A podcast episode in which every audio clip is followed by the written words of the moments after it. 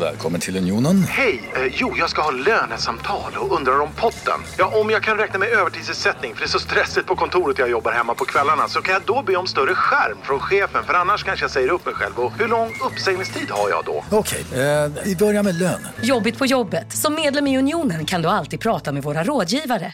Hej, Susanne Axel här. När du gör som jag och listar dig på en av Krys vårdcentraler får du en fast läkarkontakt som kan din sjukdomshistoria. Du får träffa erfarna specialister, tillgång till lättakuten och så kan du chatta med vårdpersonalen.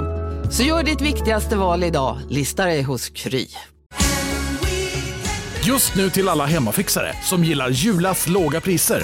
Ett borr och bitset i 70 delar för snurriga 249 kronor. Inget kan stoppa dig nu.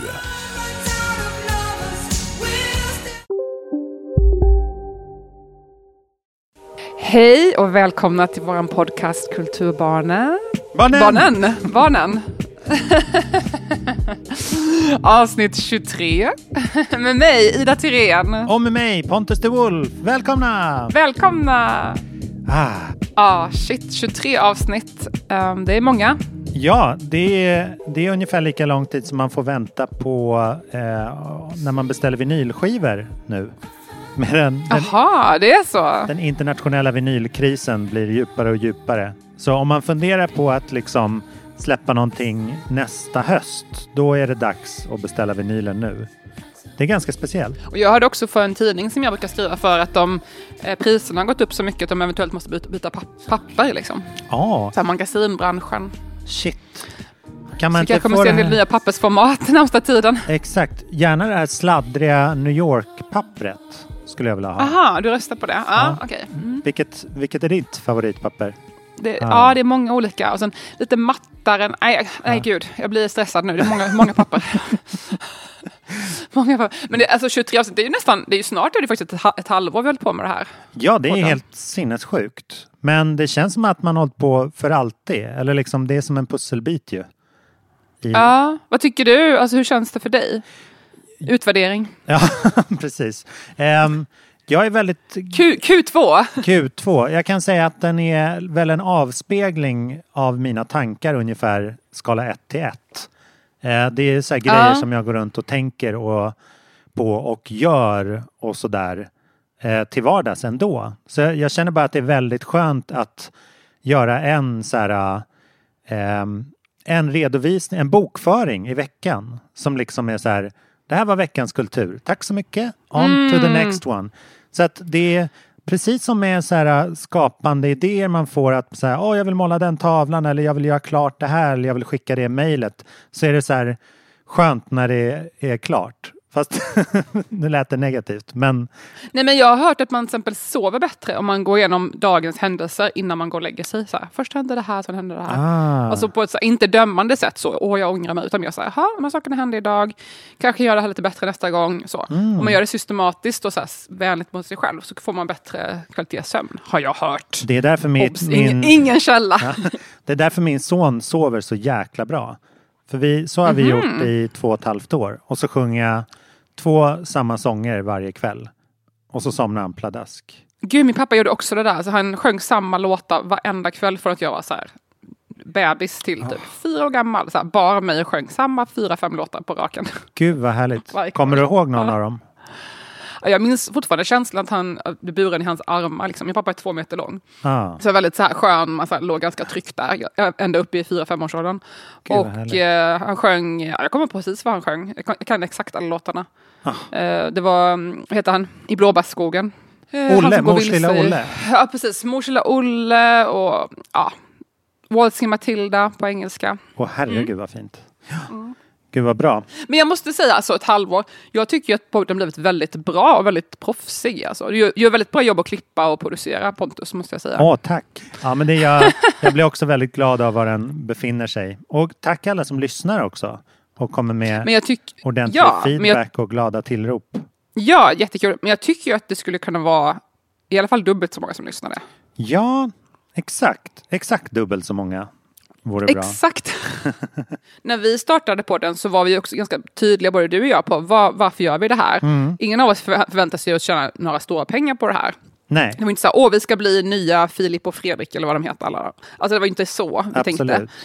Ehm, för det var ju lite smalare och så. Men jag tror att vi båda två tänkte så här, ja, men det här kanske kan öppna upp nya plattformar för oss och nya, möta nya människor och eh, nå nya människor. Kanske få andra uppdrag som också är kul. Ja, men så är det. Verkligen. Och, eh, och, och bästa, bästa känslan, eller bästa intentionen tycker jag också är så här, varför finns det inte en sån här podcast? När, Mm. när man känner att det är så ett tomrum liksom. Ja, precis. Därför pratar ingen om så här fin kultur fast på ett underhållande sätt eller på ett lättbegripligt sätt kanske man kan säga. Ja men exakt, exakt. Men ehm, Det tycker jag vi lyckats bra med i alla fall. ja, och sen så vill vi ju ut och eh, nå lite lyssnare och sånt där. Jag tycker framåt våren borde vi göra liksom någon form av events eller AV eller eh, Mm. någon liten en bokklubb, inte vet jag. Nej men att man, att man liksom möter sam... För jag, jag vet inte riktigt vilka alla är som lyssnar. Nej, skriv jättegärna ett meddelande. Vi vet ju inte vem som Mm. lyssnar heller. Jag blir så förvånad varje gång jag träffar någon som lyssnar. Just det, det hände ju förresten i helgen. Jag träffade någon som lyssnade på podden. ah, Ehm, det var lite komiskt för jag var så, eh, jag kan berätta om det sen, var på spelning och så Mm. var det en tjej där som jag bara, hej hej jag heter Ida, hon bara, hej poddtjejen. Och jag Oh. bara, jag trodde att det var hennes namn, jag bara, ah okej, så här. Jag trodde liksom att jag hörde fel och jag vill ju inte heller så göra bort mig. Bara, ah, vad konstigt namn du har. Alltså, Ah. Det kan man ju inte säga till någon. Så jag bara, aha, okej. Här, I mitt huvud tänkte jag så här, Bodjayen. Alltså, jag vet inte, man kan ju heta olika saker. Alltså, Ja. I'm not here to judge. Så, så jag bara, ah, okej. Så här, För jag tänkte inte, alltså jag bara tänkte inte att hon Nej. lyssnade på min podd. Jag vet inte, jag tänkte inte att någon lyssnar på min podd. Men ja, i alla fall. Så det visade sig att hon hade hört podden. man, ja. blir, man blir förvånad när de finns i verkligheten och Ja, inte precis. bara sitter du-. Du är en riktig person, inte en siffra. Mm, verkligen. Ja, men, men med det sagt tycker jag ändå att eh, om man gillar podden, Mm. jag skulle faktiskt uppskatta jättemycket om man tipsade i alla fall en kompis. För då kan vi få dubbelt så många lyssnare. Då skulle jag, ja, då skulle jag sova ännu bättre om nätterna. Det är simple math. Just do the math. Alltså, det skulle, jag skulle faktiskt inte påverka min sömn nämnvärt, men jag skulle bli väldigt glad och mer motiverad att fortsätta. För det här gör vi ju ändå helt gratis, vi får ju inga pengar för det här. Och det tar ju ändå ganska mycket tid. Så det var ju kul om man känner att man i alla fall når folk. Ja, gud ja. Då är det ju värt det. Ja, ja, ja. Real talk från Ida Tidén.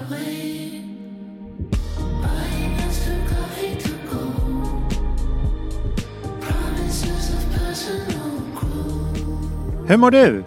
Alltså jag måste säga att jag mår faktiskt, jag mår faktiskt bra nu. ah, Ehm, jag har varit lite så nedstämd en period, men jag inte, åh, jag är deprimerad. Men alltså jag är ju... Det är något fel på mitt psyke, för det, det kan gå väldigt mycket upp och ner, men det går aldrig ner så mycket. ah, alltså- ja, ja, ja. Eller fel, men det, ja, jag har ett ganska starkt psyke tror jag faktiskt. Nu kanske jag säger det här och så två månader sen ligger jag på inlagd för att jag är deprimerad. Du har Men ett psyke hittills- i alla fall.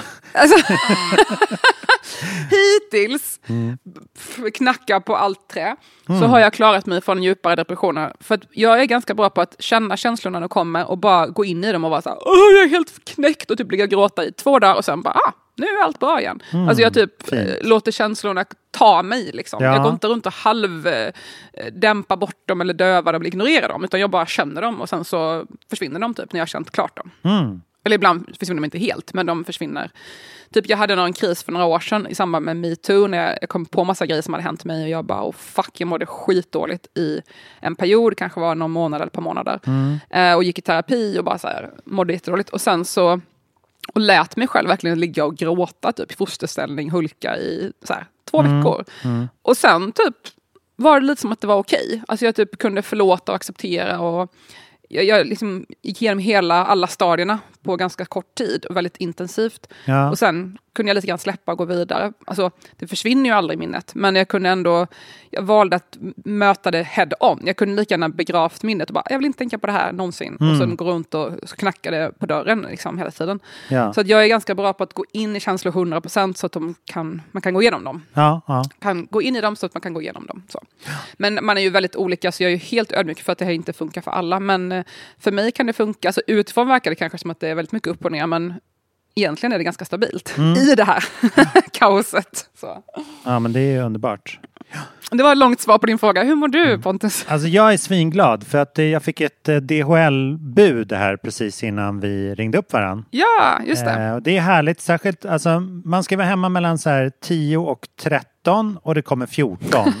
Eh, Men bara för att innehållet är så fint så blir man glad ändå. och det är förmodligen kul. inte förarens fel. Men det var, jag eh, har beställt 300 CD-skivor av eh, min egen, vad heter det, jazzjulskiva. Så det känns Känd från podden. Känd från podden. Eh, den heter Christmas Syndrome och är en, det är en Mhm. ordlek med Stockholm Syndrome. Liksom. Plus att, ja. Du hajar, you're a, Okej, you're a jag clever fattar. girl. Jag fattar. Men den blir så Och alla våra lyssnare är väldigt smarta också, Ja, så ja, vi ja. litar på att de... Mm. Men den blev så jäkla fin och den, eh, vi ska göra en konsert på. Södra Teatern och det är så skönt med ett fysiskt ting. Alltså i, dess, i dessa digitala ti- tider så är den fysiska produkten, är, man, den är, man blir ju helt superhappy av den. Det känns som att så här, efter apokalypsen så hittar man sin gamla portmonnä, eller inte vet jag, någonting som man tappade för länge sedan och som alla hade gett upp hoppet om. Så kommer det hem en CD som man har gjort själv. Jazzgubbar och tanter köper CD-skivor och det ska vi tacka dem för. För det är Åh, den, den yttersta supporten. Vi kanske ska börja släppa podden på CD. Att det släpper då. Ja. ja. Oh, Anyway. That's the next million dollar idea. Ja. Eh, nej, alltså jag tänkte på det. Alltså, jag intervjuade en, grej, en tjej i veckan för en artikel jag skrev på och hon var, arranger, hon var arrangör för en förening och de hade så här, försökt sociala medier och typ kanske inte liksom, det har inte hänt så mycket. De har inte, inte fått så många nya med- medlemmar tack vare sociala medier. Nej. Men de hade fått mycket nya medlemmar genom att annonsera. Det här var på ett universitet så då var det ju ganska begränsad yta så här, på campus. Där man kan, men då hade de hängt upp affischer på campus och så hade de fått många av sina nya medlemmar och så. Ah. Eh, och jag tror mycket på det här att man har den fysiska affischeringen ändå. Alltså jag tror ändå att vi litar så mycket på det digitala men som Mm. vi vet, som du och jag vet som, och alla andra som är kulturskapare eh, som lyssnar på podden Mm. så är ju algoritmen våran fiende ja, just det. i mångt och mycket. Mm. Alltså, min, min känsla är att de som vet vem jag är, vilket är så här, en promille av Sveriges befolkning eller någonting, Mm. eller en, en procent av en profil, promille, Mm. de vet vem jag är och de tror att alla vet vem jag är. De bara, ah, alla vet vem Ida Thirén är, hon är ju fett känd, typ så. Och så är det så här, hundra personer, men de tänker att alla vet vem jag är. Jag behöver inte sprida Idas grejer för alla vet ju redan att hon finns. Typ så. så jag tror att det är lite så här, man har sin lilla bubbla och vilket gör det väldigt svårt att tränga utanför bubblan.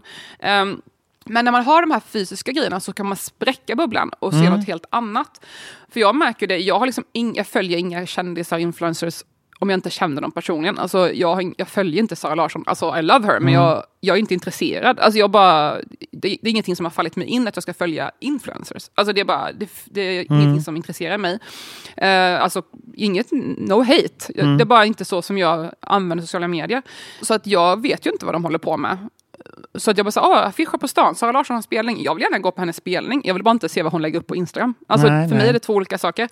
Ehm, så att då blir det så, ah, jag vill gå på hennes spelning, vad kul.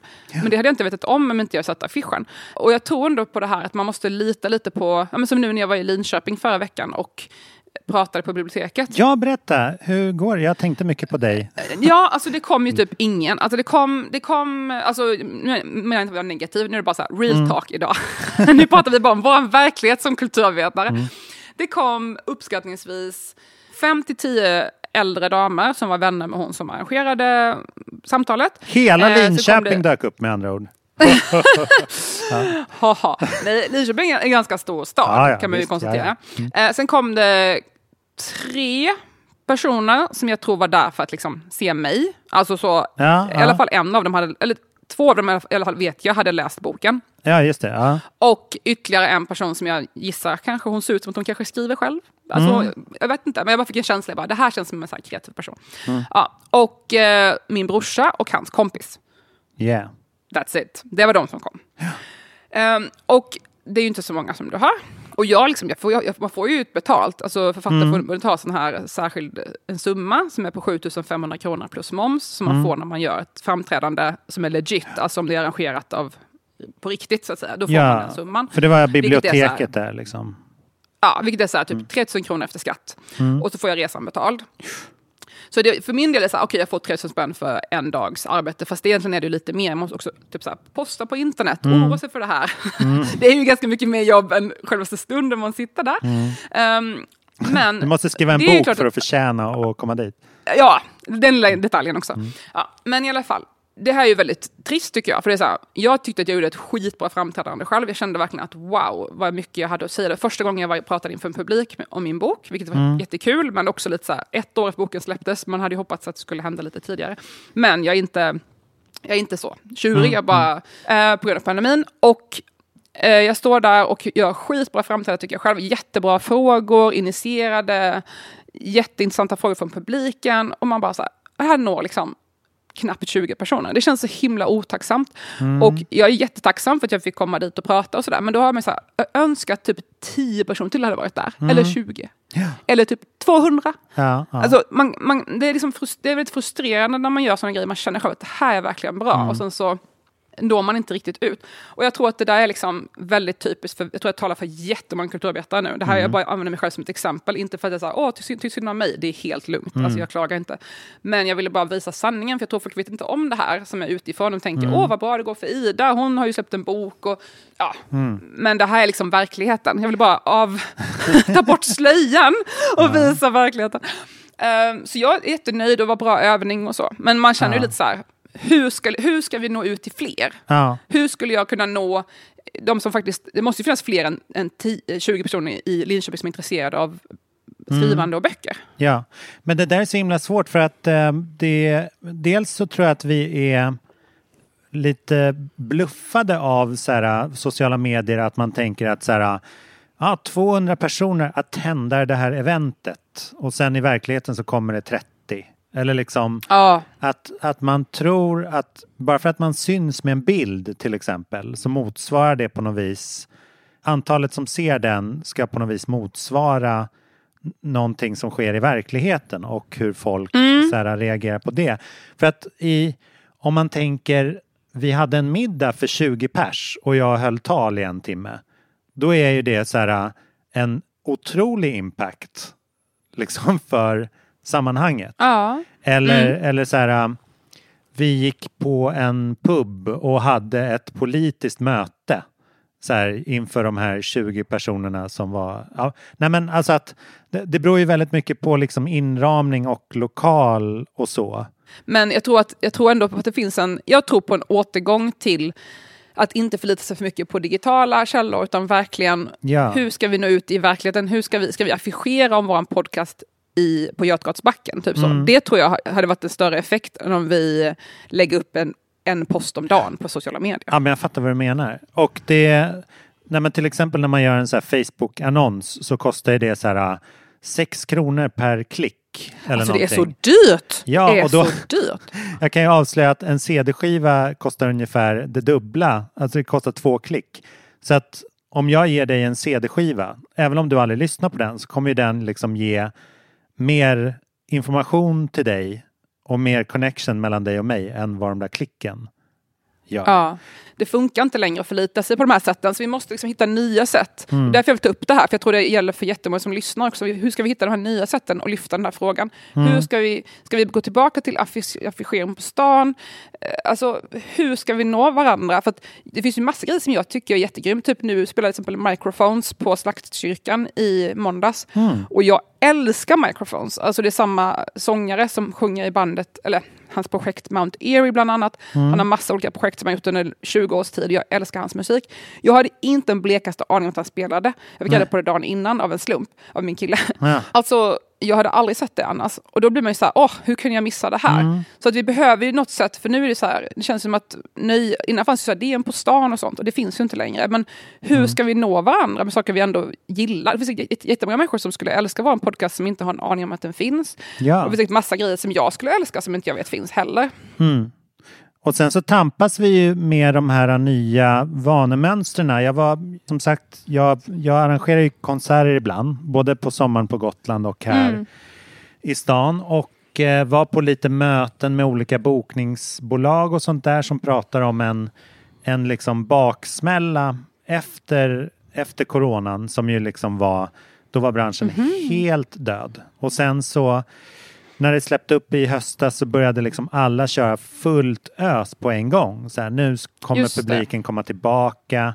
Ehm, alla kommer vara svinsugna och så liksom har publiken uteblivit lite grann för de större evenemangen. Jag tror liksom eh, ironiskt så, så har ju mindre akter liksom lättare att nå ut och få sina grejer besökta. Och hur kommer sånt det sig tror du? Nej men bara för att de har liksom kanske att de så här alltid har varit underdog. Typ att man så här, man Aha. alltid måste kämpa för att få ut folk och då är det mindre spärr liksom för människor. Men det, de hade gjort en så här undersökning för Frölunda Hockey. För de har tydligen upplevt ett, ett eh, fenomen där de säljer slut många av matcherna fast det är hälften tomma säten när matchen spelas. Men va? Och då visar det sig att så här, folk har en så här, idrottsevenemang har ju så här, och årskort och sånt. Det är tydliga liksom support. Eh, Ah. Det finns så här tydliga supportmetoder men folk tycker det är så soft att sitta och kolla hemma. Att man typ köper en Aha. matchbiljett och sen bara äh, jag kan lika gärna kolla på tv. Jag pallar inte stå och sve- svettas som så gapiga människor typ. så det är ju också att vi har ju blivit lite kritiska också mot liksom live-evenemangen. Att så här, de får Ja, man får gå in i en ny era nu där man verkligen så här bjuder till eller utlovar någonting eller verkligen är exklusiv på något vis. Förra veckan i podden nämnde du att Amazon som vi hade som band att de skulle ha en julbordsmiddag. Ja, just det. Eh, och jag pratade med arrangör för den här julbordsmiddagen och de har förlängt det från ursprungligen tror jag det var en eller två dagar och nu är det tre dagar och alla sålde slut på typ fem minuter. Ja. Visst är det, det är Gyllene Freden i Gamla slut. stan va? Eller sådär. Ja, precis. Det tyckte jag var så himla intressant. Att det sålde slut på bara några minuter. Att det är sånt stort sug för det här. Det kostar ändå en, en, en substantiell summa. Inte jättedyrt för tre rätters middag och uppträdande och så. Nej. Men ändå, det sålde slut väldigt snabbt. Nu tänker jag att deras målgrupp är ju så här. Folk som är runt 40 som inte går ut särskilt ofta och har ganska mycket pengar att spendera. Så de passar på när de väl kör så har de råd att lägga tusen spänn eller så. Så det är klart att det är en tacksam målgrupp på det sättet. Men jag tror mycket på det här, för då, då är det både middag, man träffar sina kompisar och man ser ett uppträde. För att folk har ju så dåligt med tid nu, och särskilt folk som kanske är över 30 och har, kanske har barn eller en avancerad karriär och sådär. Man har inte tid att gå ut och springa runt varenda kväll, utan gör man någonting vill man liksom känna att det här verkligen, det ger mig både connection med mina vänner och det ger mig underhållning och ger mig mat. Och att man vill ha de här helhetsupplevelserna kanske större än bara sitta och vara en åskådare. Ja. Det kanske är så vi ska göra du och jag Pontus, att vi ska ha, arrangera med någon restaurang, typ en middag när vi pratar och ha livepodd, sen är det middag och allting ingår och det är värsta upplevelsen. Det kanske är så vi ska göra det. Eller en, en större vision är ju att, att ehm, alla pratar på middagen. Alltså att liksom, jag, jag tänkte, tänkte på det när vi, när vi valde namn. Eh, eftersom vi valde Kulturbarnen. Det är egentligen ett väldigt inkluderande namn. För det behöver ju inte bara vara vi två. Utan det kan ju vara liksom alla som... Kan man inte liksom komma och döpa sig till kulturbarn eller någonting? Kan vi ha en sån happening? Nej Pontus. Du vet hur dubbel min eh, känsla för det här med kulturbarnen är. Jag har ju ett, ett, ett, ett, um, ogillande för kulturbarn också. Ja, ja. ja, Eh, ja. samt, så att jag menar, jag är ju inte odelat okritisk Nej, mot nej, nej. hela fenomenet. Men nu har jag ju fått ett barn som är ett kulturbarn. Så nu får jag ju sota för min egna um, gnällighet. Så, så att, eh, självhatets yin och yang. ja, men alltså, jag, jag, jag har skapat det som jag var emot. typ så. Greek tragedy.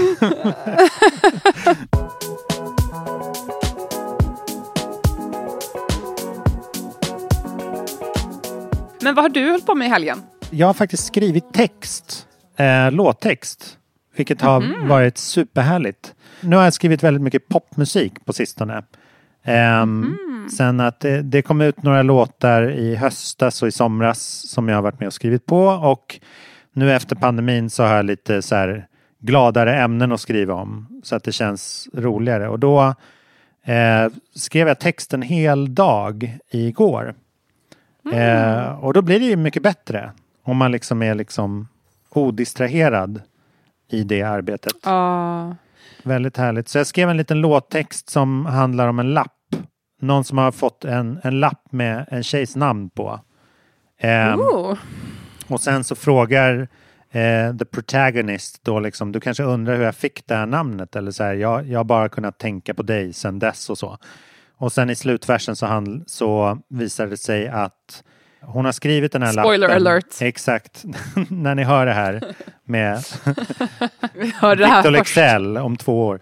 Nej, men så, eh, så har hon skrivit sitt namn på en lapp och ska precis ge det till en snubbe i en bar men sen så ångrar hon sig och slänger det på marken.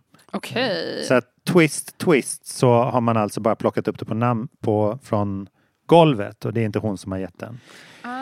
Lappen med hennes namn. Jag ska erkänna att jag hade lite i fredags en liten dipp. Jag kände mig lite så nedstämd. Dels på grund av det här, jag vet inte, jag bara kände så här, oj, jag satt hela min tro på den här jävla boken jag skriver på. Jag har liksom ingen annan plan. Ah, Om, läbbigt. om, det inte, om det inte blir bra med boken, det är inte så att jag bara, aha, men då kan jag ju alltid, punkt, punkt, punkt. Falla tillbaks på podden. Eller något.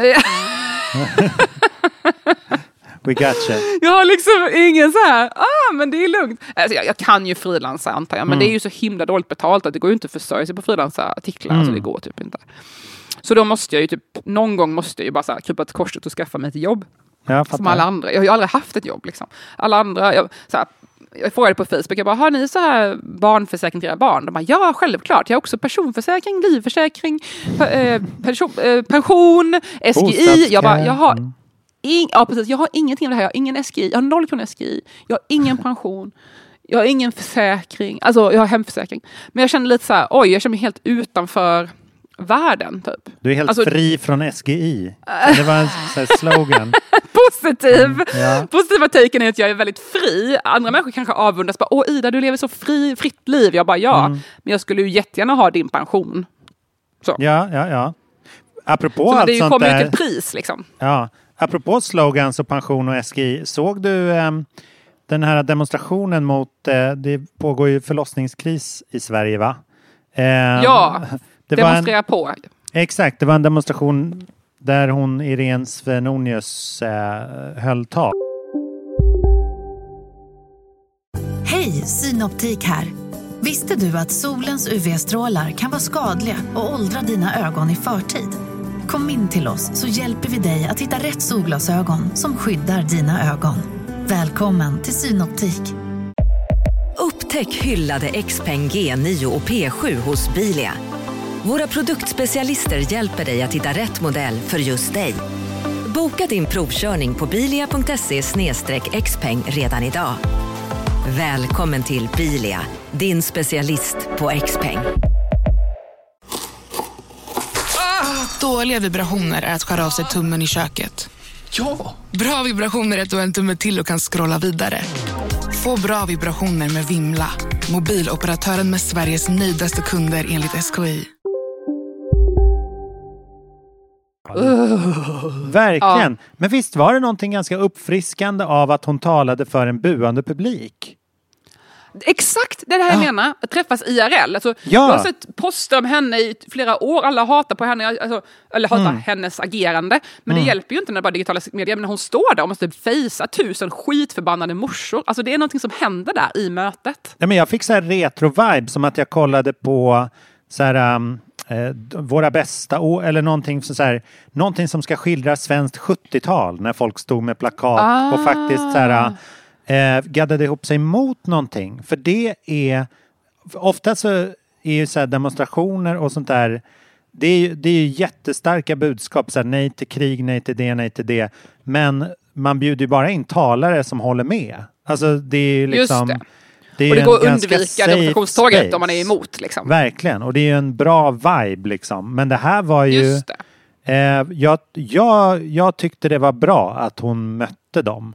Jag tyckte det var bra att, jag tyckte det var bra att det skedde ett möte. Liksom. Ja, det blir annars att man får ett ansikte på folk, liksom, att det bara är massa lösa människor på internet. Mm, exakt. Så det var, jag tyckte mer sånt faktiskt. För att det kan bli så himla, även om jag liksom eh, biter mig i tungan varje gång jag ser så här KD, SD, M stå och götta sig i en så, så kommer jag aldrig liksom, jag kommer aldrig vara på samma plats som dem i hela mitt liv. Om, om det fortsätter så här. Utan det, det är liksom bara någonting som pågår i ett system och i mitt huvud. Men Mm. man, jag kanske skulle må bra av att gå och skälla på dem lite. Känner jag ibland. Alltså jag har ju tips, nu är det snart dags för eh, eh, valkampanj och sånt igen. Mm. Ehm, och förra gången det var val, alltså jag har ju typ, jag har ju bott utomlands och mycket är för att jag blir så, jag blir så stressad av såna här valsituationer och sånt. Jag får stress alltså. När det är så upp, jag, jag tycker, åh, jag blir så stressad. I alla fall, men förra gången jag vet att det var val, eller någon gång, så vet jag att jag till exempel eh, när jag såg SD, så det la ut SD-lappar, så gick jag Mm. fram och tog lapparna och typ kastade dem i marken och typ skällde lite på dem. Mm. Det kan man ju göra. Ja. Särskilt om man ser ut som mig, man är en blond morsa typ, då kan man komma undan med det där. Man kanske inte ska göra det om man riskerar sitt liv. Jag uppmuntrar inte det så. Nej, om man nej, nej. tillhör en grupp som de vill typ döda. Men om de, man tillhör en grupp som de tänker ändå, ja, inte så dåligt om, då kan man ju Mm. använda det privilegiet och eh, konfrontera dem. Typ. Ja, absolut. Men så många normer vi har i samhället bygger ju bara på att man inte vill göra sig ovän med folk. Alltså Mm. att folk tänker, aha men säger jag det här då kommer de här bli sura, jag säger ingenting. För att oj, kritiserar jag eh, att man har skrikmetoden mot bebisar, oj det kanske är min granne som gjorde det, blir skitsur på mig, Mm. jag vågar inte skriva någonting på Facebook. Alltså mycket är ju bara sociala kontrakt som vi försöker upprätthålla. Ja. Ehm, det, är ju där, det är ju därför folk som typ Greta Thunberg som don't give a fuck, som bara, jag säger bara sanningen, ni får tycka vad ni vill. Ja. Hon, bry, hon är inte där för att skydda andra människor. Det är där, vi behöver ju sådana sanningssägare, fast man blir ju sällan populär. Mm. Jag är ju ofta den personen själv som kommer ut och bara, jag tycker det här. Och folk bara, eh, nu blir jag kränkt. Jag bara, det är inte mitt problem. Alltså, Mm. och det blir ju inte, jag är ju inte så populär. Jag är ju inte så folkkär kändis typ. Alltså, Mm. det, är ju, det är ju inte mm, så man blir poppis, men det är så man får ut sanningen. Och eh, vi behöver nog alla vara lite mer sådär jobbiga tror jag. Och det här är ju ett sätt att så här, vi konfronterar Irene Svenonius, vi tänker inte fjäska för henne. Och, alltså man måste ibland våga vara lite jobbig. Och det är också så många, det är så det har funkat med metoo till exempel. Innan metoo, det var ju så de här männen kunde hållas som höll på Ja. att vara svin och sådär. För att alla bara, nej men jag vill inte ta den här fighten, jag kan inte vara jobbig, jag vill inte, nej, jag vill inte kritisera. Mm. Till exempel han den här eh, Arnaud, eller vad han hette, den här eh, Mm. kulturprofilen. Jag blev inbjuden till hans event upprepade gånger. Jag fick mail från honom, jag fick, eller meddelande på Facebook från honom, jag fick Facebook request från honom. Men jag hade hört av en tjejkompis eller bekant att han hade betett sig som ett äckel, så jag bara tackade, nej till, inbj- Mm. till hans meddelande. Jag gick, aldrig på hans event. Alltså hur svårt är det att tacka nej? Ändå var det ju massa människor som garanterat hade hört de här ryktena som ändå gick på hans event och var Ja. kompis med honom på Facebook. Ja. Jag blir så här, jag blir så irriterad för jag bara, Mm. vad, vad, vad är det här fjäsket? Varför håller folk på så här? Jag Ja. har gjort mig impopulär med att vara så här tjurig, men jag kan ju Mm. stå med rak i ryggen nu och säga, jag har aldrig varit på hans event, jag var inte del av att upprätthålla hålla honom. Mm. Men alla andra är ju faktiskt medskyldiga som visste vad som pågick och fortsatte stötta honom. Jag är så trött på det här hyckleriet. Alltså, folk måste vara lite mer jobbiga. Ja, men liksom newsflash att Irene fattar ju de här besluten på grund av att flest människor har röstat på henne. Liksom. Eller på hennes parti. Alltså det är ju ett fram, Mm. det är det är en framröstad åsikt och då måste man ju liksom verkligen göra sin röst hörd och så här fatta att det här blir inte bra. Alltså det, det här är dåliga beslut för så många människor. Nej men då kanske de fattar bättre beslut. Ja, men som människor vill vi bli omtyckta av vår omgivning. Om vi Mm. märker att alla i vår omgivning tycker en viss... Som, det, det, kommer, det blir alltid så här en speciell... slår över till en viss gräns när en, en åsikt blir populär. Mm. Typ så här om miljöfrågor. Först var man så en weirdo som pratade om miljön. Sen blev det mer populärt och nu är, får man skämmas om man flyger i vissa sammanhang. För det Mm. måste bli en så här... en viss grupp, en viss procent av ens omgivning måste tycka en åsikt så vill man Mm. vara med i den gruppen. Em, och därför tänker jag det är väldigt viktigt att infiltrera de här områdena. Typ bli kompis med Irene Svenonius för all I care eller umgås Ja. med hennes man eller någonting och visa ditt misstycke på en middag. Då kommer Ja. hon lyssna. Om du får 70 000 anonyma underskrifter på en eh, digital eh, lista, hon kommer inte give a fuck. Men om Nej. du pratar med henne och hon respekterar dig och bara oj, tycker du det här? Någonstans kommer hon lyssna för hon vill Mm. inte bli ogillad av, man vill inte bli ogillad av en person man tycker om eller respekterar. Så att Mm. det är ju så liksom man får tänka, hur fungerar de sociala spelen? Vem Mm. vill vi ska tycka om oss? Vem vill vi, vem, vems bekräftelse vill, vill, vill vi ha? Ja.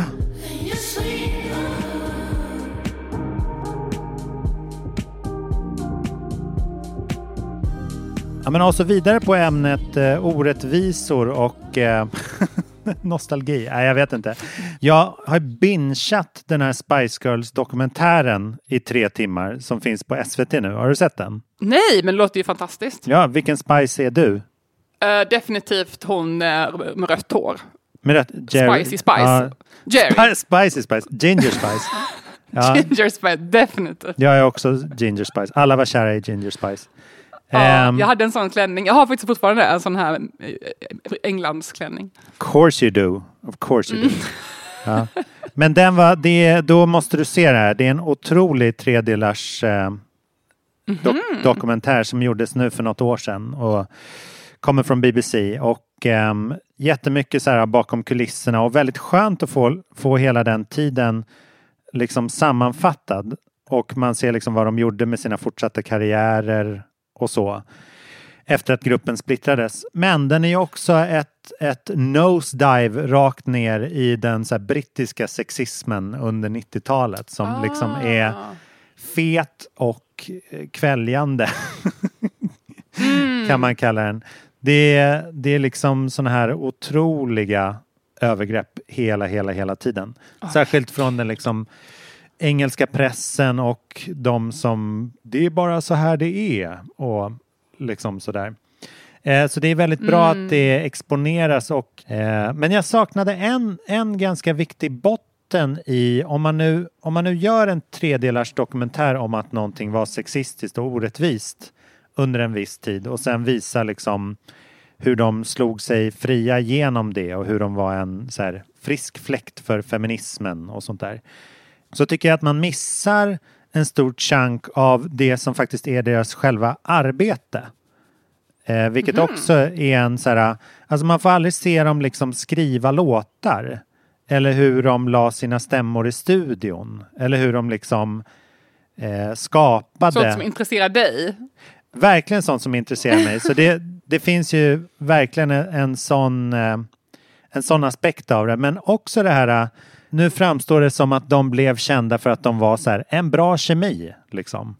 Att de bara, jag menar, ska, ska man bli så här respekterad som grupp eller artist, då är det alltid A och O att man visar vad de faktiskt har gjort. Liksom. Och inte bara vad de är. Jag tycker det är en viktig, någonting man missar. För att då blir de ju, även om det var liksom mer sexism då, så är det ändå någon, de blir ändå någonting som man bara visar upp.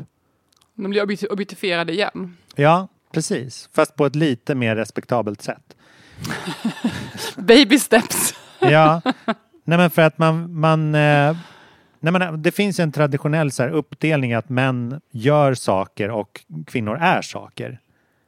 Eh, och att det är liksom det, det, får, eh, att, det får en att tro att det är, så här, ja, men det, ligger, det är män som ligger bakom eller det är så här en skapad produkt.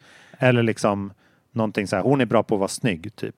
Och så framför hon ett, någon annans verk. Men, medans det är själva verket de så skrev skiten. De skrev massor utav låtarna och var liksom den drivande kreativa kraften bakom, bakom det vi hör. Och att det, det gäller jättemånga liksom Madonna, Mariah Carey, Destiny's Child och vilka det nu är. Att de är liksom medskapare i allra högsta grad. De är liksom kreatörer. Så att det är liksom 25 år senare så fick vi en dokumentär om hur orättvist bemötta och behandlade de blev på den tiden. Så kanske om 25 år till så kommer det komma en dokumentär om Det var som när min bok släpptes och det var så här, enda artikeln i en stor tidning som handlade om, där jag intervjuades, var, en, var tillsammans med två andra personer. Som var så här, åh nej, hur ska debutanter få uppmärksamhet nu under pandemin? Det var, det var liksom intervjun. Man bara, eller så kunde ni bara ha intervjuat mig? Ja, exakt. Det är du som sitter i uppmärksamheten liksom. Lösningen ligger lite grann i frågan. Typ. Mm. Ja, jag fattar vad du menar. Ja. Men jag tänkte på, apropå det här, liksom, det finns en, eh, jag såg en ganska kul liten här New Yorker-cartoon. Och då var det en kvinna som satt i en rullstol, mycket, en äldre kvinna, och då fick hon ett pris och de bara åh varsågod, och hon bara är det lite för sent nu? Ehm, typ så.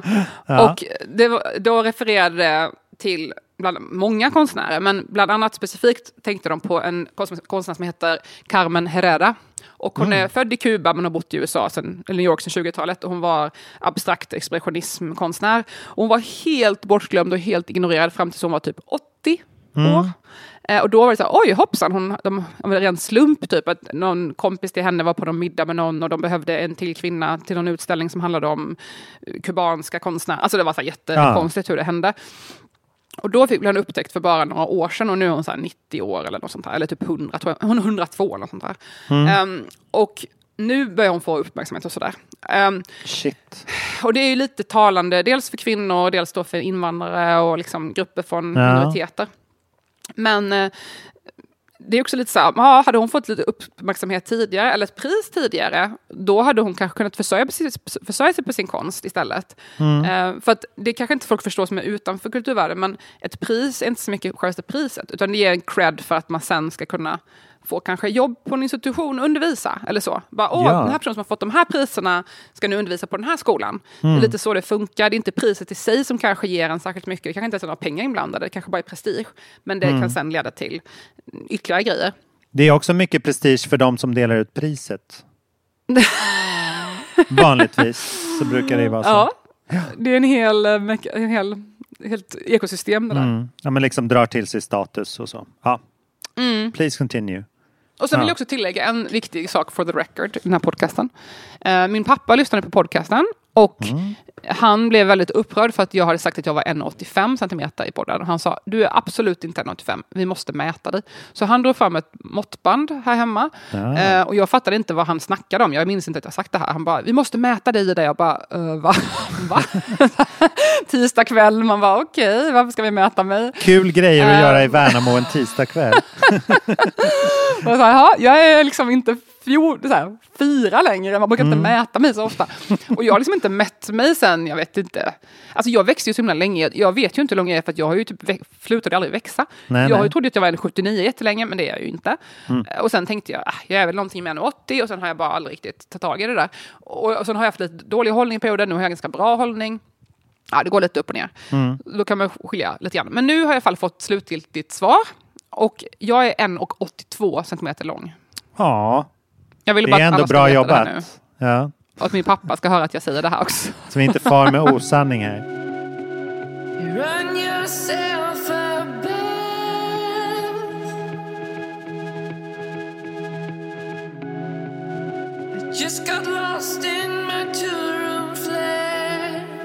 Jag skulle vilja bara avslutningsvis här ge ett litet boktips. Ehm, Men gud, jag med. Ja, fortsätt. Ja, gud vad bra. Ja, men får jag börja då? Eh, du, du kanske känner till den här författaren som ehm, heter eh, eh, Jeanette Winterson. Oh, jag älskar henne. Hon var väldigt tidig inspiration för mig faktiskt när jag var i tonåren.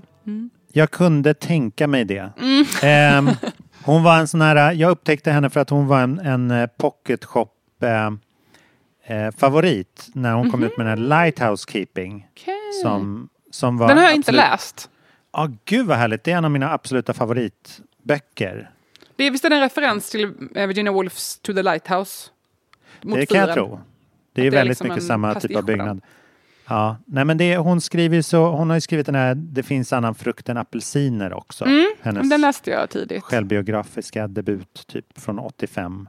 Om att vara Ehm, lesbisk i England på 80-talet typ. Ja, exakt. Eh, fantastiskt förunderligt, lite så här väldigt poetiskt eh, nätta böcker. Mm. De är inte sådär jättetjocka så att det, jag tycker man ska Men rätt komplexa ändå. Ja, precis. Så att, eh, men hon, eh, vi har ju pratat mycket om AI här så att, och jag brukar ju snöa in på mina ämnen och eh, då, har, då har man liksom öronen öppna lite grann. Eh, och då snappade jag upp att hon har släppt en essäsamling tidigare i år som heter 12 bytes. Eh, som handlar om liksom AI och hennes reflektioner till hur vi ska bemöta det som mänsklighet. Alltså artificiell intelligens för de som inte har lyssnat på podden tidigare och har koll på det här. Exakt. Vad vet jag? Ja. Nej men så att det, det känns helt otroligt. Jag ser så mycket fram. Ah, och va, när man får en idé om att läsa en bok som är bra så går man ner till Söderbokhandeln och frågar och så har de den. Nej. Bara, ja, den har vi här. Så att jag sitter med den nu och eh, Ah. mår prima. Okej. Jag har också läst en bok i dagarna, eller jag läste faktiskt den på typ en dag, så ska jag, inte, jag ska inte ljuga, det gick väldigt fort. Det Nej. är Vera von Essen som har skrivit en bok som heter Brev till D. Och Vera Oh. von Essen, för de som inte har koll på svensk samtidslitteratur, har fått jättemycket uppmärksamhet de senaste åren. Hon är ett år yngre än mig, hon är 35 nu. Och hon släppte sin första bok för några år sedan som heter En debutants dagbok. Mm. Och jag recenserade bland, bland annat den för Svenska Dagbladet när den kom. Eh, så jag läste den noga och eh, jag tyckte den var jättebra. Um, det var väldigt så intuitiv dagbok, autofiktion, liksom väldigt så. Och det är ganska kul, för vi är ganska, vi är ganska lika skulle jag säga som personer.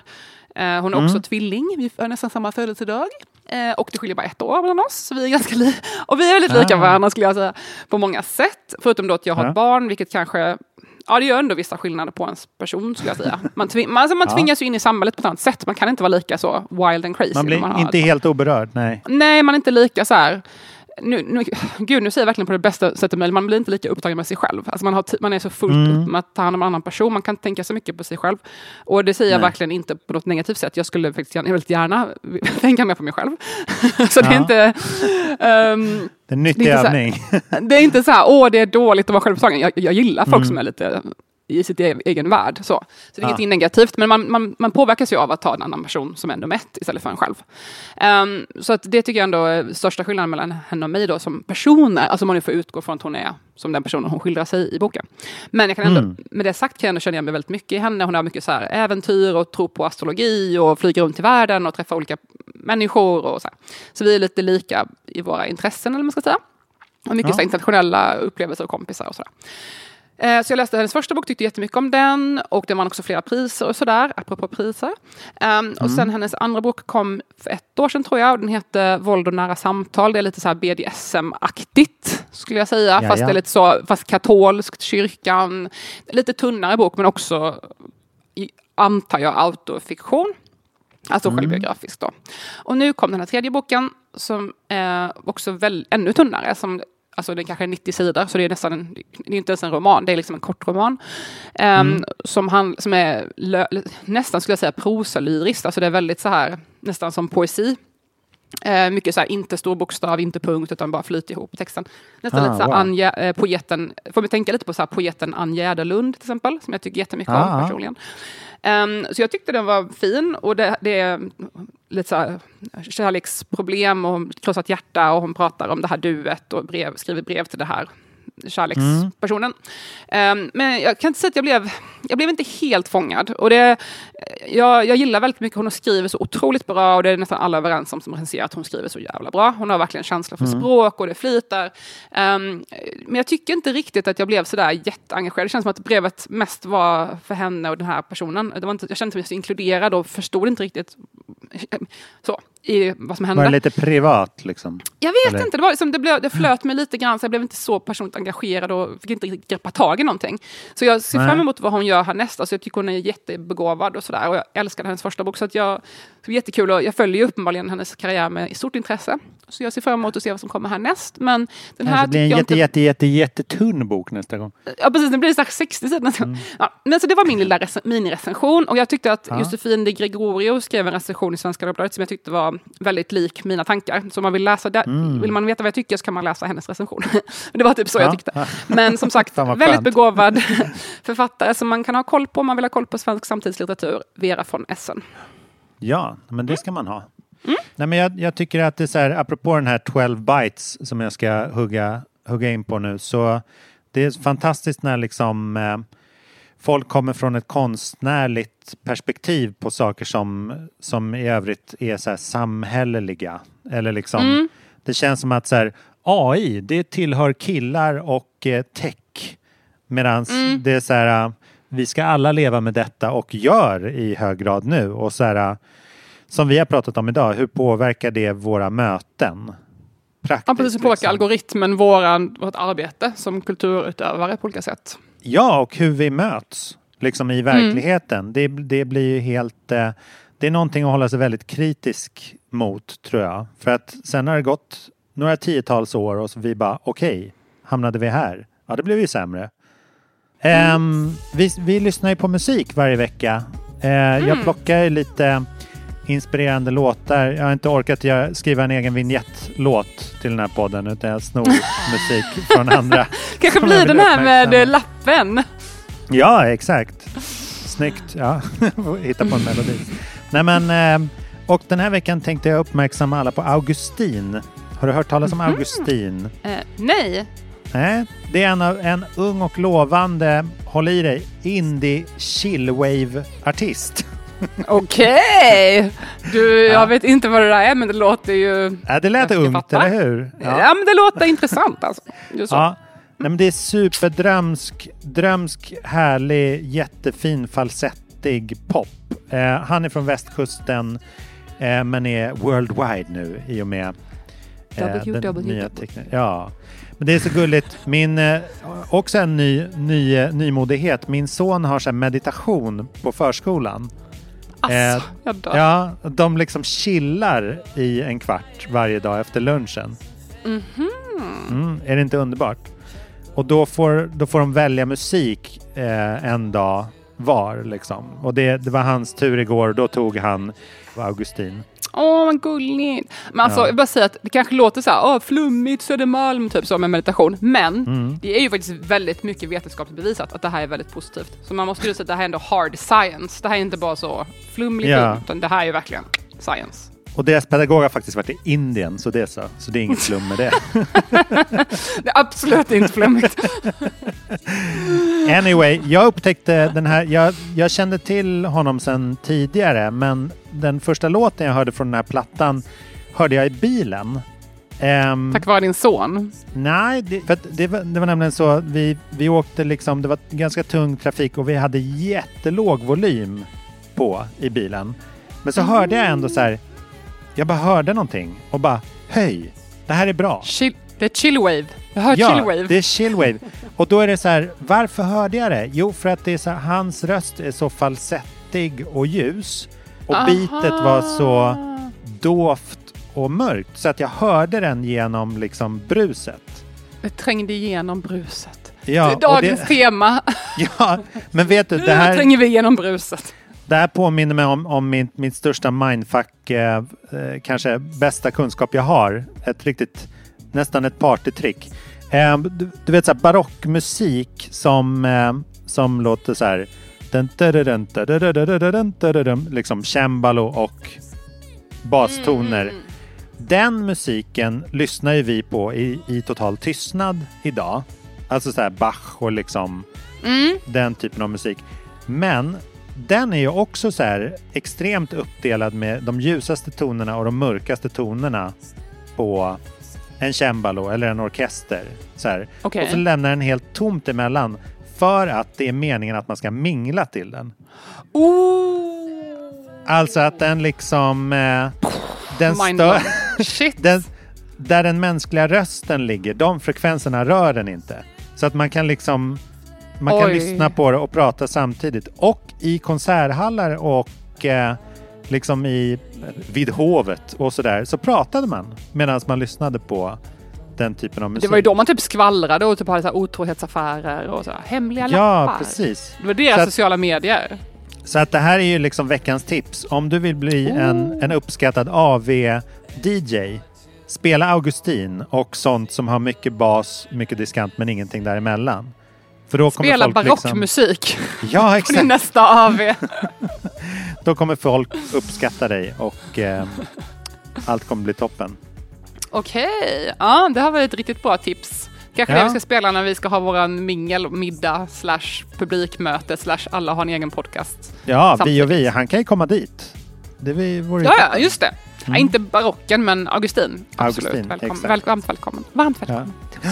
Nej, men vi skickar ut en inbjudningslista. Efter jul får det bli för att jag har för mycket jul nu. Eller jag har för mycket Och jobb jag ska, nu. ju till, och jag ska ju till USA, alltså herregud. Ja, Oh. det där är en annan historia. Ja, jag är Ja. så, ja, vi tar det nästa gång. En Ja. gång. Ångest. To be continued. To be con- Vi hörs nästa vecka! Ja, hurra! Tack att ni lyssnar. Vi ses. Hej då! Så glad att ni är här med oss. Puss puss!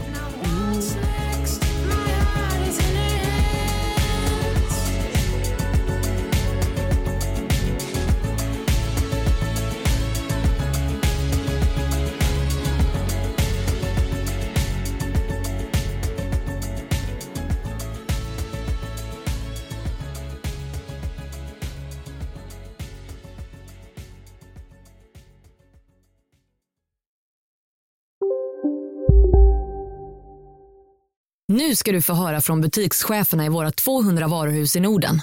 Samtidigt. Hej! Tack. Jo, för att med så många varuhus kan vi köpa kvalitetsvaror i jättevolymer. Det blir billigare så. Byggmax. Var smart. Handla billigt.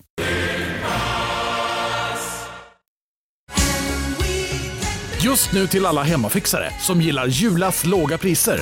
Ett borr och bitset i 70 delar för snurriga 249 kronor. Inget kan stoppa dig nu. Ja, Hallå? Pizzeria Grandiosa? Jag vill ha en Grandiosa capriciosa och en pepperoni. haha, något mer? Med kaffefilter. Ja, Okej, ses samma. Grandiosa, hela Sveriges hempizza. Den med mycket på.